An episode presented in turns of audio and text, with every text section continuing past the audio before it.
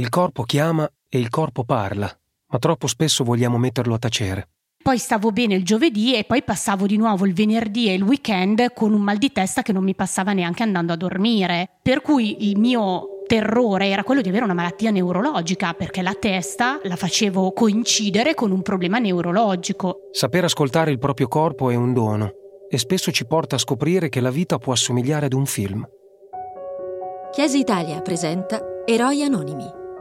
Io sono Nek, ma in questo viaggio posso essere solo Filippo. Questo è Eroi Anonimi, il viaggio nelle storie vere di chi un giorno ha incontrato il proprio eroe lungo il cammino. Il podcast che racconta come la donazione di organi può salvare tante vite umane. Storie di chi ha scelto di essere donatore di una parte di sé e di chi era in attesa di ricevere quel dono così importante.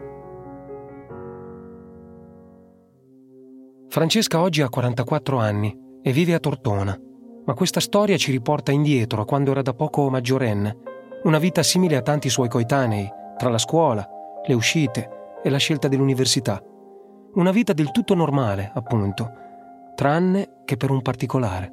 Rispetto ai miei coetanei mi ammalavo più spesso. Erano cose che si risolvevano magari nel giro di qualche giorno, senza nessun genere di cura, per cui poi una volta passata stavo bene, fino alla volta successiva però. Nel momento in cui la volta successiva ha iniziato ad essere molto ravvicinata alla volta precedente, è lì che ho pensato che ci fosse qualcosa che non andava.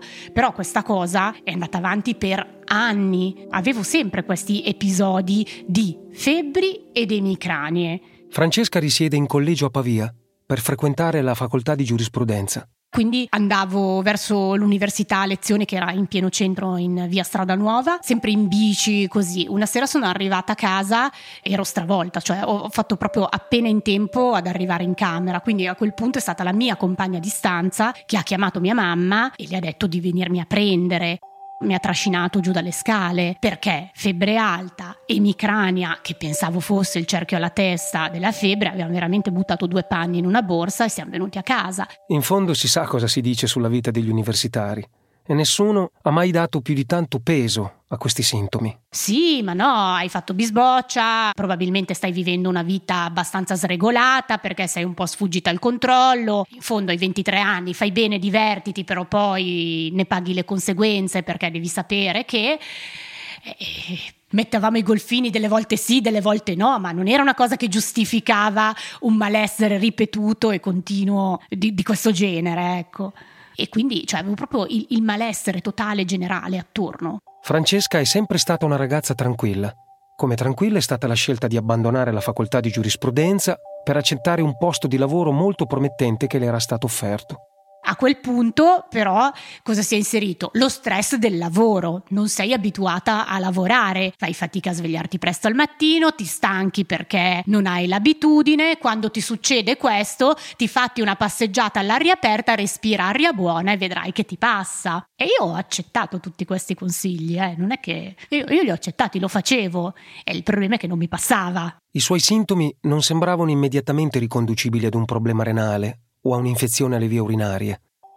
Mi prescrivono dei farmaci che funzionano meravigliosamente bene contro l'emicrania, nel senso che inizialmente me la fanno passare, me li tengo in casa, ne ho una scorta, a quel punto non lascio neanche più che la sofferenza diventi agonia. Non appena sento che mi scatta uno di quelle emicranie lì, inizio, prendo il farmaco e mi passa, inizialmente, perché poi... più si va avanti, più l'emicrania diventa frequente, più il farmaco non la stoppa così velocemente e si intensifica il problema. A quel punto, visto che mi avevano detto che quelli erano i farmaci più forti che c'erano in commercio, dico vabbè, però se questi sono i più forti che ci sono e non mi stanno quasi facendo più nulla, sarà meglio che ci facciamo controllare da qualcuno. I farmaci che avrebbero dovuto curare l'emicrania, nel caso specifico di Francesca, hanno creato un problema ulteriore ai reni.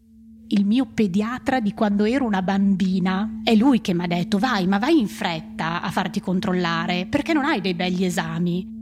Per come la pensavo io, pensavo di avere un problema neurologico, avevo mal di testa, avevo la febbre, per me era quello, ma poi nel momento in cui si è scoperto che c'era un problema renale, io ho cercato subito un riferimento e ho cercato nel grosso, nel senso che ho cercato nell'ospedale di riferimento del Piemonte, che era le Molinette di Torino, ed è lì che ho conosciuto questo professore che mi ha subito detto che voleva andarci a fondo e mi ha detto che non avrebbe potuto andarci a fondo con degli esami che facevo per conto mio in strutture che piacevano a me vicino a casa mia. Mi ha detto si rende necessario un ricovero di qualche giorno alle Molinette di Torino. Mi ha detto non lo so quando riesco a chiamarti, però io ti vorrei chiamare abbastanza in fretta. Il discorso è che ho fatto una visita il giovedì e lui mi ha chiamato per entrare in ospedale il sabato.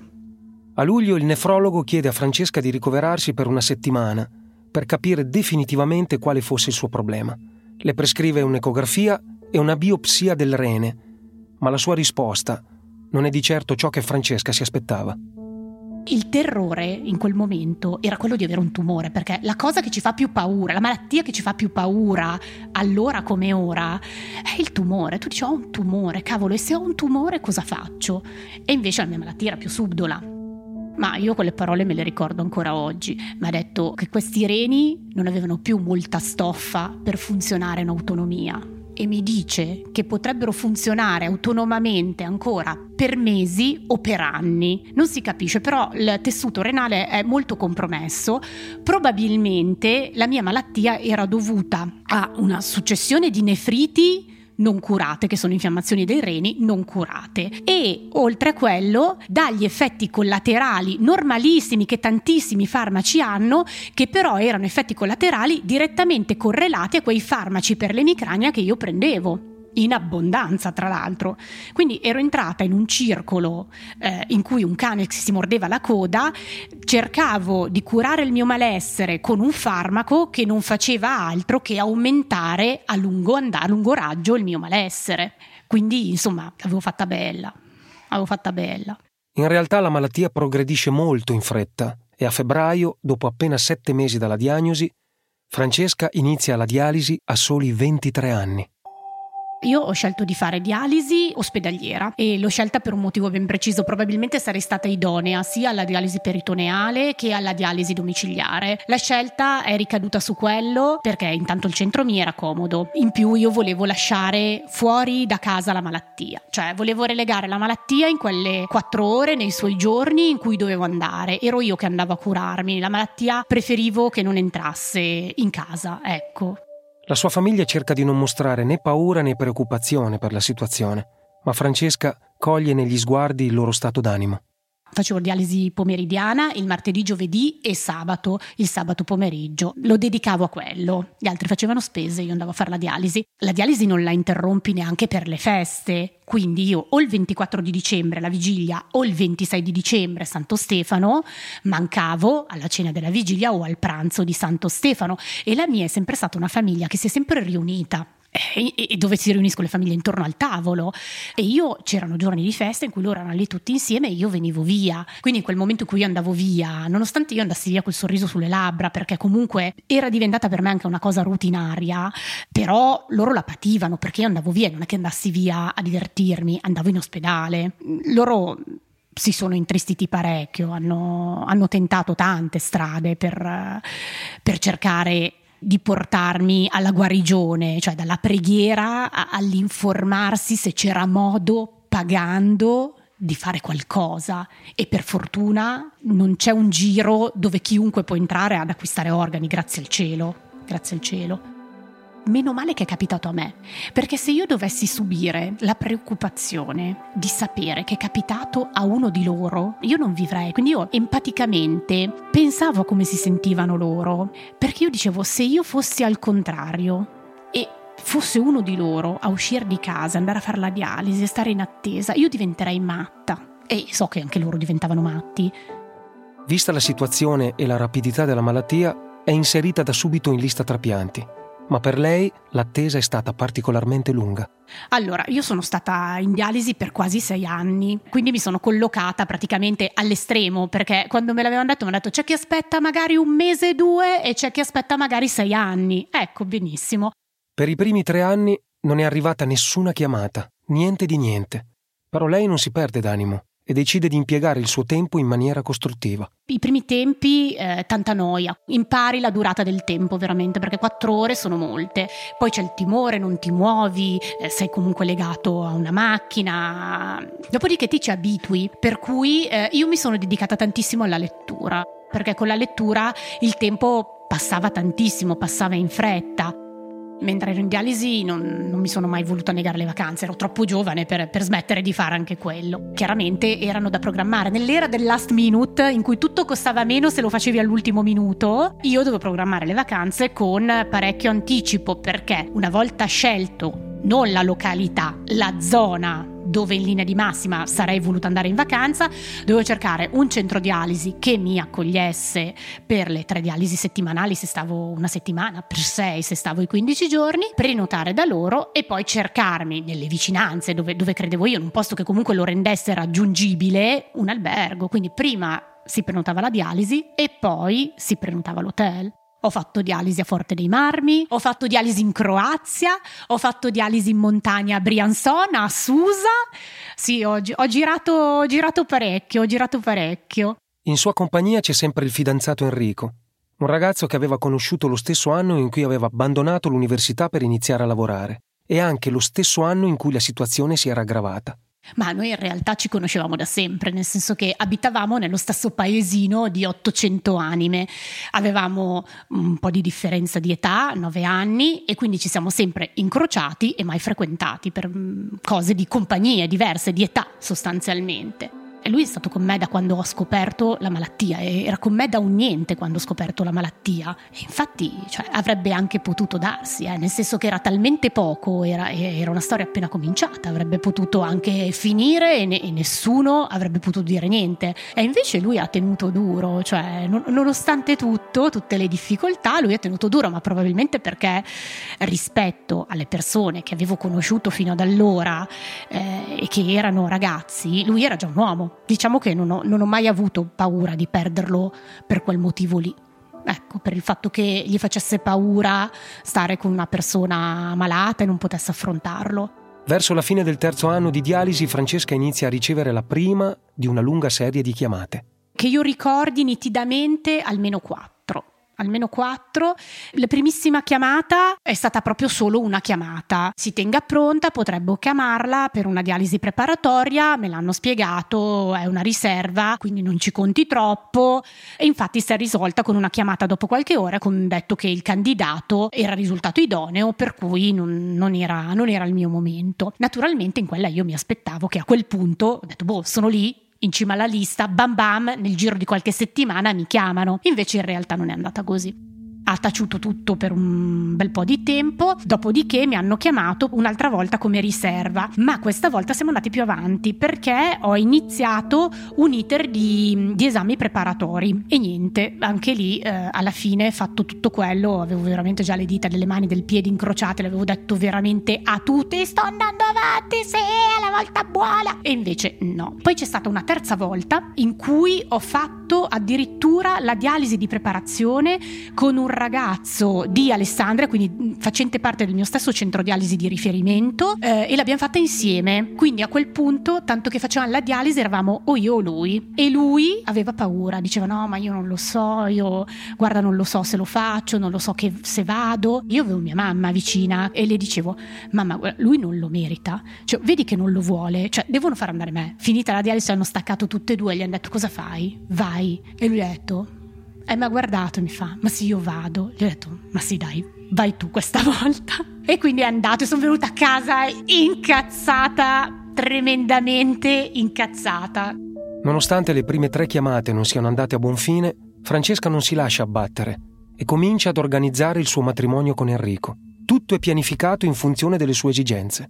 Per potermi sposare avevo messo il matrimonio nel pomeriggio, avevo pensato di farmi spostare, avevo già chiesto nei turni eh, la dialisi al mattino stesso del matrimonio presto, così poi avrei avuto il tempo per riprendermi per le cinque e mezza del pomeriggio, quindi avevo allertato un catering che sarebbe venuto a preparare tutto e mi ero organizzata il viaggio di nozze in Sardegna questa volta, con un centro dialisi di riferimento dove avevo prenotato e un villaggio eh, vicino, quindi non il viaggio di nozze esotico in Polinesia o Micronesia, perché non si poteva, ma perché? Perché io ero in lista per il trapianto, per cui dalla Sardegna mi avevano detto che se fosse stato da fare rapidissimo mi avrebbero preparato là e sarebbero venuti a prendermi con l'elicottero, mentre da qualsiasi altro posto più lontano sarebbe stato più, più un caos, e quindi era già tutto finalizzato alla dialisi ma anche all'eventuale chiamata per il trapianto, perché io ci credevo, ci credevo, ci credevo sempre, non ho mai smesso un secondo di crederci. L'organizzazione del matrimonio procede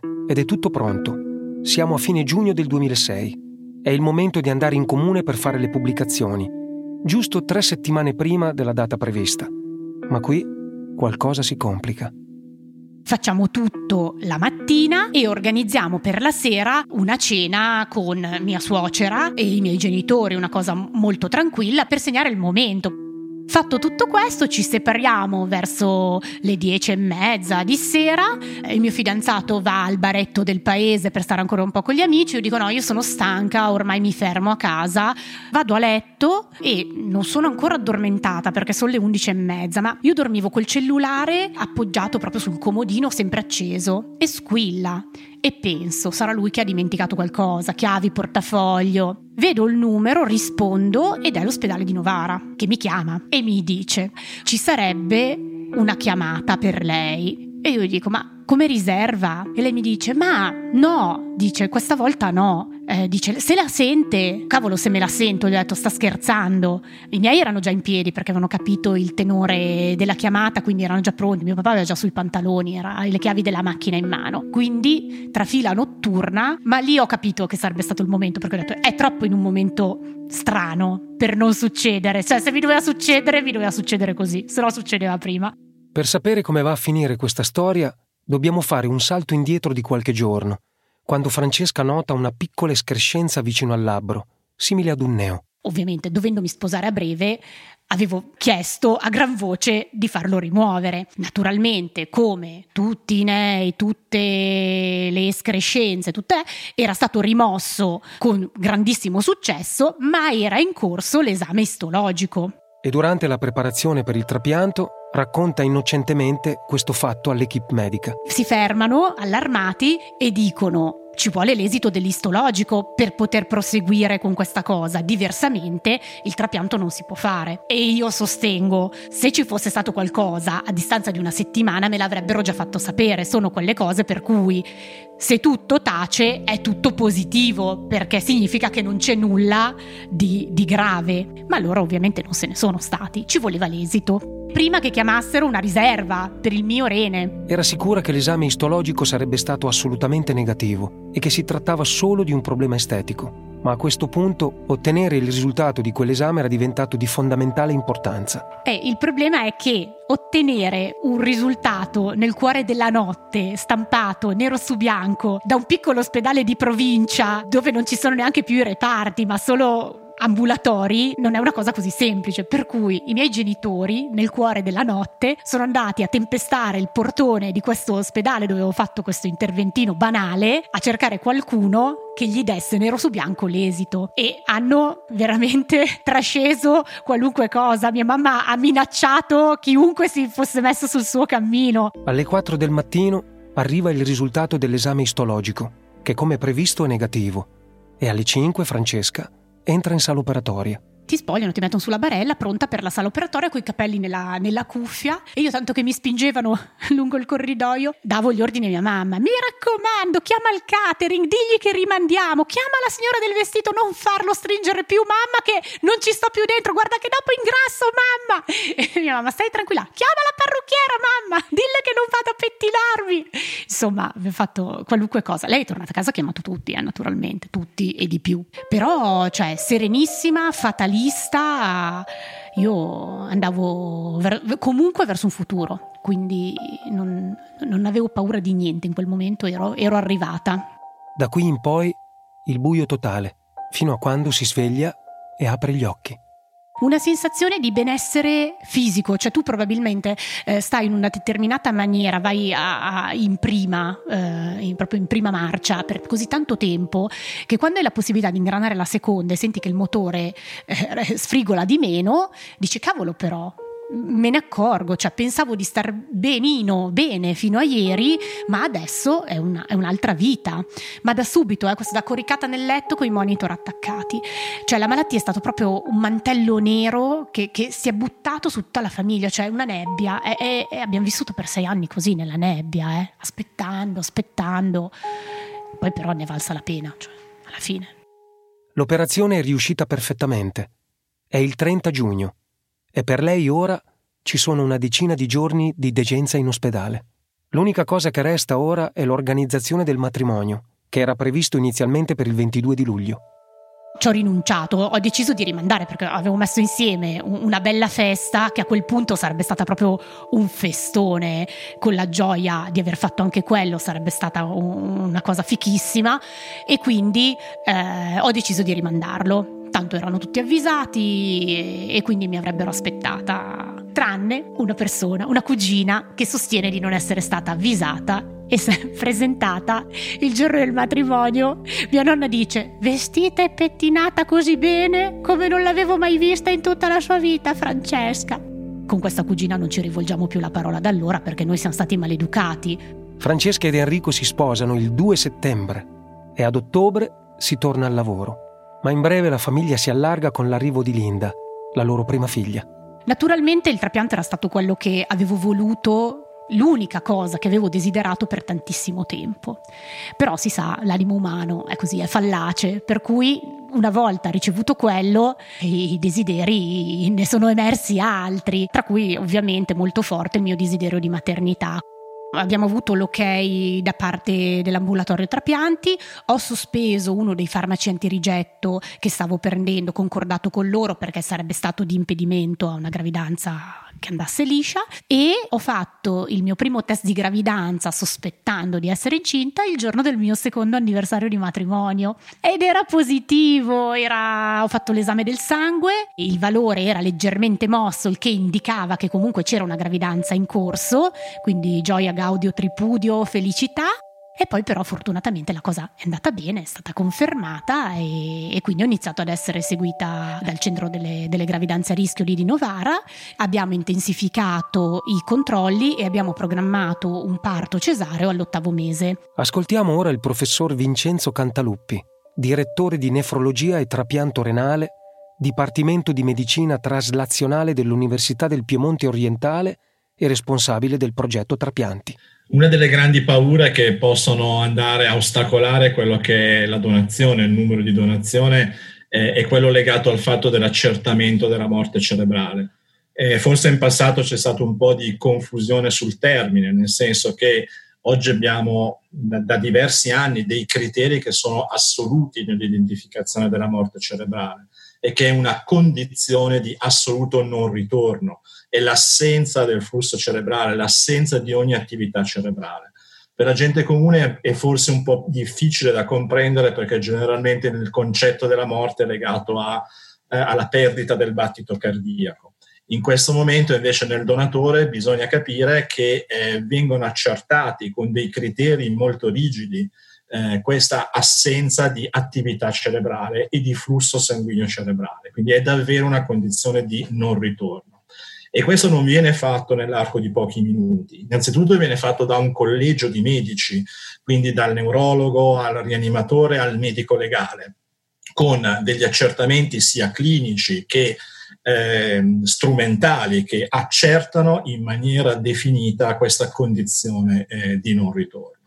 Quindi eh, in assoluto dobbiamo togliere questa eh, convinzione, o questo, diciamo, possiamo definirla come va di moda le fake news, no? Non è certamente una condizione del coma, quella in cui si va a prelevare gli organi per il trapianto. Questa è una condizione da cui si può tornare, ci sono diverse casi che hanno testimoniato questo. Questo non è assolutamente il donatore degli organi.